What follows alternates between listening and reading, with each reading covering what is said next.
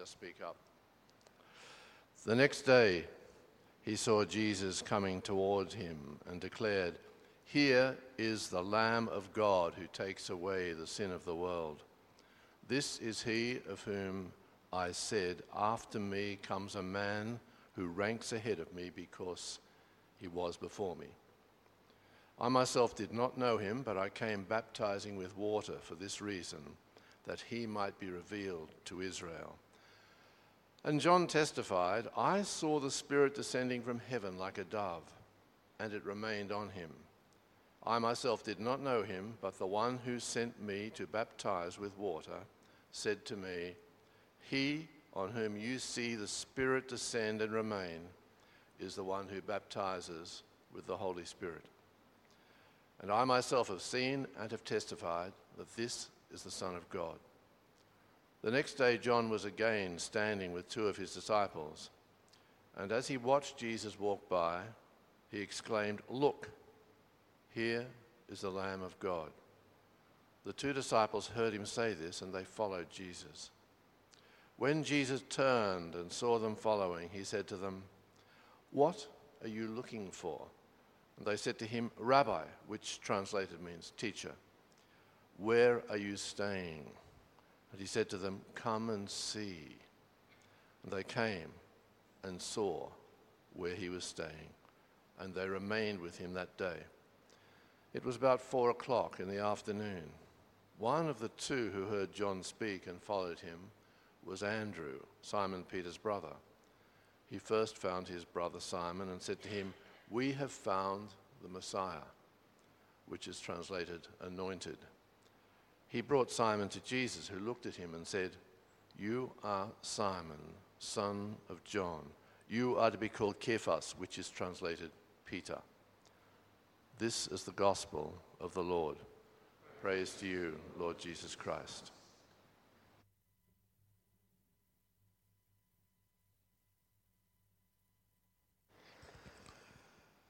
Let us pray. Lord, may the words that come from my mouth make sense because they're inspired by your Holy Spirit. I pray this in your mighty name. Amen. Well, the opening of John's Gospel is like a drum roll revealing Jesus. And in today's passage, we get the final part of the drum roll and the dramatic ba ba ba da John's gospel starts with that beautiful poetry about the word, and then introduces us to John the Baptist to build up the tension and the expectation of who Jesus is. And now for the big reveal. Here is Jesus, and he's going to speak his first words. John the Baptist has made some really big claims to his disciples, and he points them in Jesus' direction, and they start to follow him immediately. Jesus turns and notices them following. Can you feel the drama and the tension starting to build? And then he speaks his first words, not just to them, but in the entirety of John's gospel. Now, I think we should use Eugene Peterson's The Message translation to get the full impact, the power, and the profoundness of Jesus' words. Are you ready? You sure? What are you after? It's a bit of a letdown, right? After the big build up. If Jesus was in Australia, you'd probably say, What are you after? Last week, I introduced our focus for the year as being on a heightened sense of awareness, a desire to seek after a fresh perspective, and a commitment to pay a little bit more attention. But this week, I can't help but pay attention to how little Jesus actually says in the opening of John's Gospel, and how seemingly inconsequential these words first appear. But rather than being disappointed and dismissive, let's approach these words with a heightened sense of awareness, a desire to seek after a fresh perspective, and a commitment to pay a little bit more attention. And let's just see where that might lead us.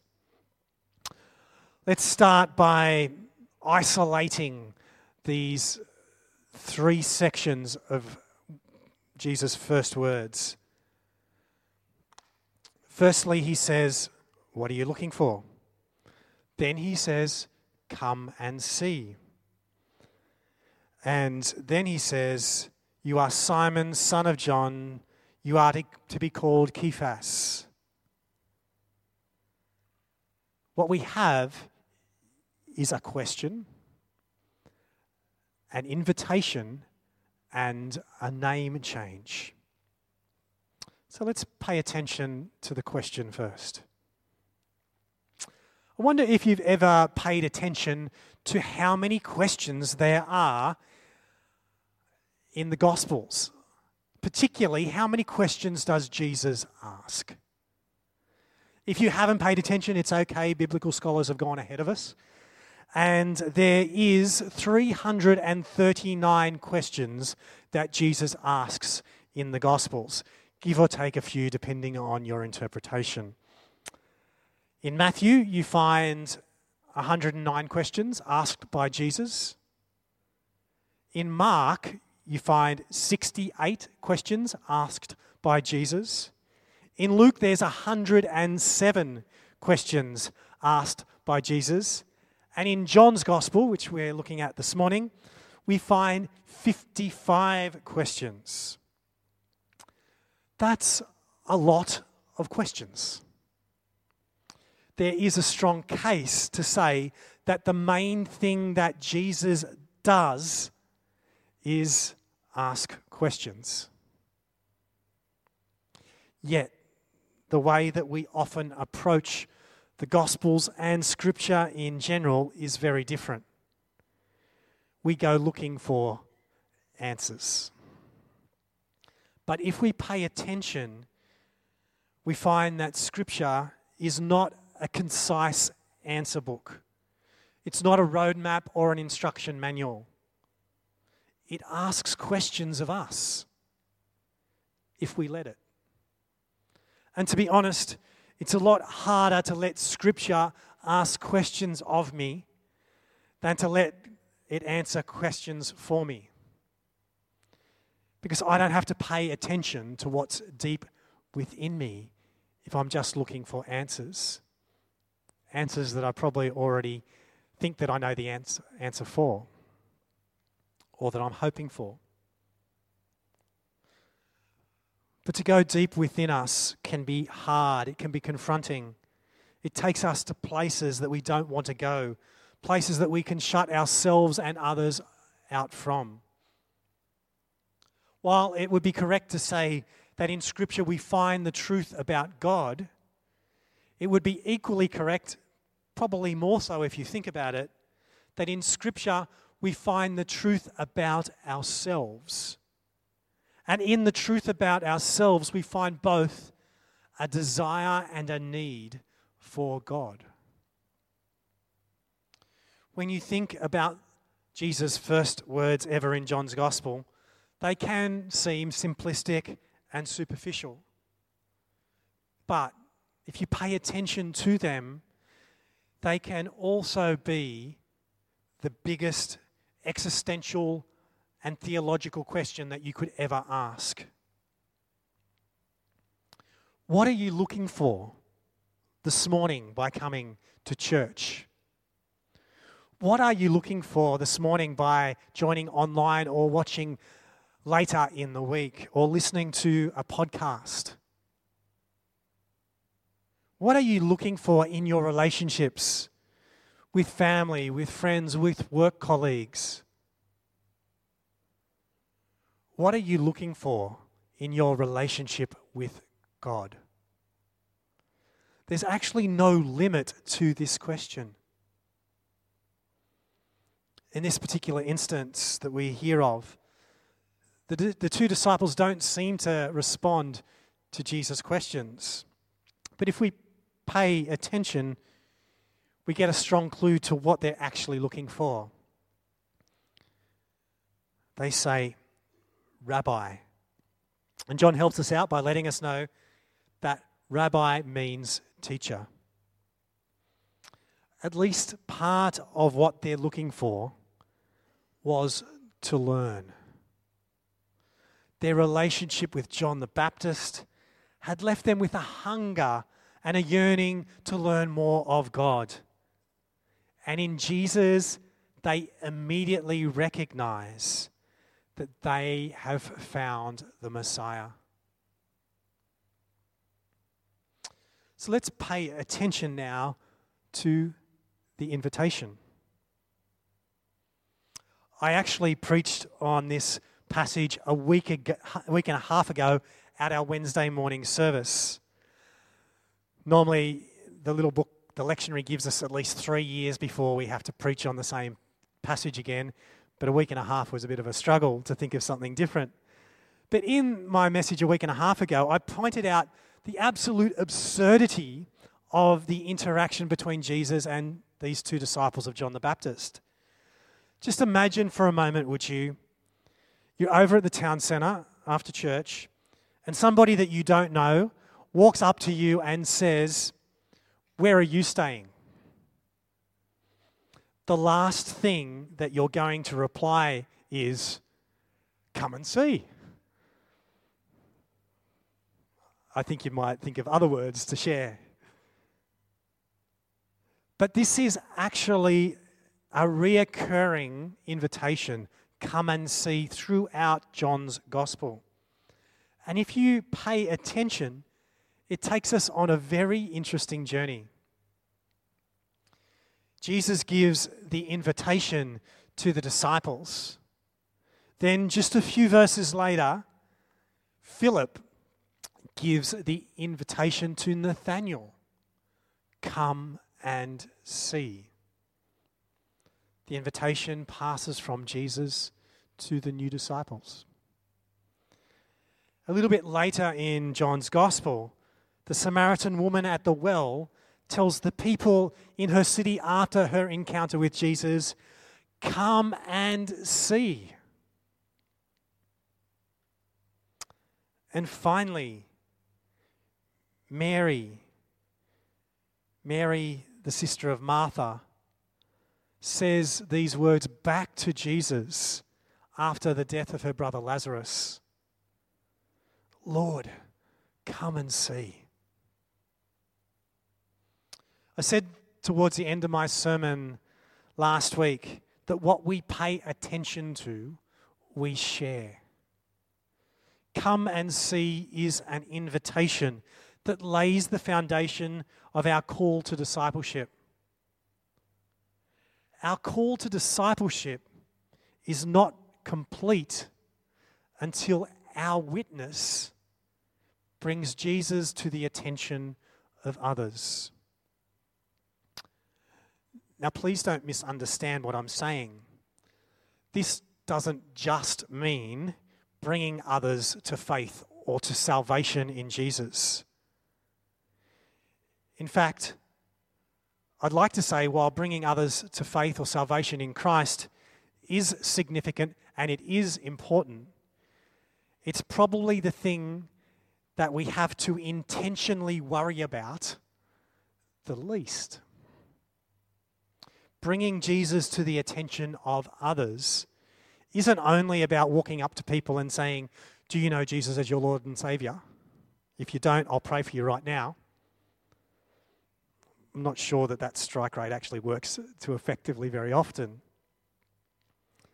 So, what I'd like to suggest that it's more about, in saying that I don't want to discount those opportunities when you actually have to be upfront with what you actually believe, and sometimes people are ready to hear those words. But more often and more regularly, what we have to do in sharing that invitation to others is just to give them an insight into how we're answering the questions that Jesus and Scripture is asking of us. If we're truly allowing ourselves to be asked these big questions, then the evidence of our wrestling and the evidence of our answering should be showing forth in our lives. I'm actually pretty sure that Philip and the woman um, at the well didn't actually need to utter the words, come and see, because just by looking at their faces, their demeanor, their expression, their reaction, Nathanael and the people in the city would have known for sure that something significant had happened to them. Answering the questions that Jesus and Scripture are asking of us is significant because it will always lead to a godly encounter. And godly encounters transform, inspire, and they move us. And when we're transformed, when we're inspired, and when we're moved, guess what happens? People will notice. The invitation to Jesus from Mary, though, it seems a little bit different. But it's just as important to pay attention to. Mary's inviting Jesus into the darkness and the sorrow of the death of her brother Lazarus. Part of answering the questions that Jesus and Scripture is asking of us is going deep within us. And often, what is deep within us is painful and it's dark and it's hard to explain. But the good news is that Jesus doesn't need us to explain it. We just need to invite Jesus to come into our lives. Jesus already knows who we are. But it's in that invitation process, inviting, we're invited by Jesus, but for us to invite Jesus in releases something in us. And we can readily see what we've been through and who we are and who we're becoming. We make a mistake if we think the invitation is only to show the good bits or the successful bits about our lives and ourselves and our personalities. The most compelling parts of ourselves often are our frailty, our weakness, and our brokenness. And it's actually from these places that the Holy Spirit will build our witness and our ministry. We're going to sing a new song during communion this morning. It's called Foundations. Um, if you're wondering where our new songs are coming from lately, um, we've developed a little bit of a, a, pattern that on Mondays at our young adults um, uh, group, they get to rate the new songs that I've come across. And this particular one they really liked, and I really love the words of the chorus. The words of the chorus say, When I feel like ruins, you see foundations. We don't have to show ourselves to the world as having it all together. Because I really don't know anybody like that. Except Jesus, our Savior. And when we allow Jesus to build foundations around our frailty, our weakness, and our brokenness, that's when we see possibilities. And that leads us to the final part of Jesus' amazing monologue of lots of inspirational words. Well, a few that really can make an impact. The name change. And this might not seem very deep or profound, not as much as the question or the invitation, but each one of these elements hasn't seemed deep or profound until we've paid attention to it. Jesus asks a question of us, then he offers an invitation to us, and then he turns back towards us in a sense of revelation or epiphany. And we're in the season of epiphany now. While I don't think it's helpful to approach the scripture all the time looking for particular answers, looking for a roadmap or an instruction manual. If we do allow scripture to ask questions of us, if we do accept the invitation to share what we've paid attention to, and if we invite Jesus into what is deep within us, then my experience is that I will get answers. Maybe not the answers I thought I was looking for. But what I've found most clearly is that I will experience a revelation of identity in Jesus. Jesus sees in us an identity that we did not see in ourselves. And as we follow Peter or Simon or Cephas, the man with three names, throughout Scripture,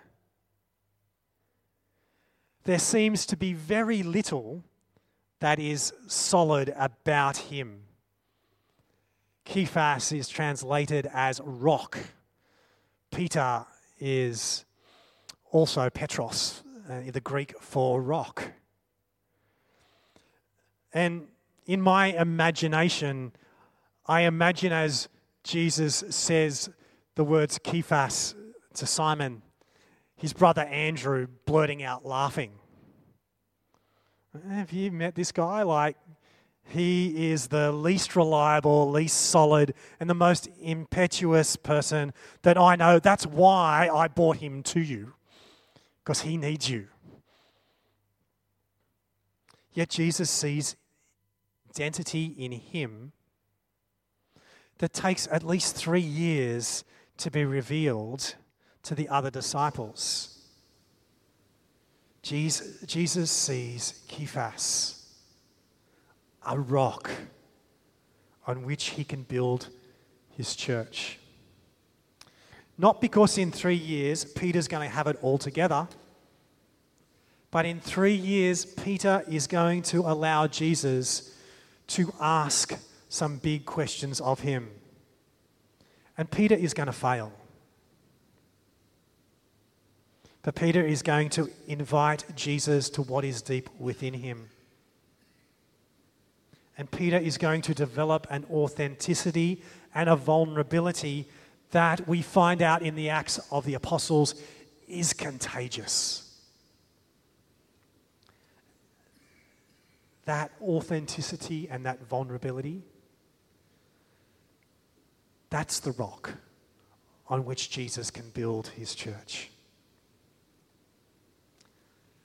I like to think that I have great self awareness, but that's not quite true. As I look back at my life, as I see how my relationship with Jesus has been shaped by the questions that I've allowed Jesus to ask of me, how I've gained confidence and have seen a passion for things that I've discovered, and how I've shared those things with others. And those times even though they might be few and far between, where I've allowed Jesus into those really deep parts of who I am. I recognize both a transformation and an identity that I could never have imagined years ago. But more importantly, as I look at myself right now, I see more questions that need to be asked. More that I could become passionate about and share. More, certainly more, that needs to be explored deep within. And so I pray with confidence that God is not done revealing my identity in Jesus. I wonder what has been your experience of being questioned, invited, and renamed? How has it transformed and shaped who you are now? Perhaps you've never thought about it like that. And today might be an opportunity for a fresh perspective. But I pray that you also might be able to pray with confidence that God is not done revealing your identity in Jesus. And pray as a church we can become excited at the collection of identities and passions that come from the questions that we're allowing ourselves to be asked as individuals and as a church. Amen.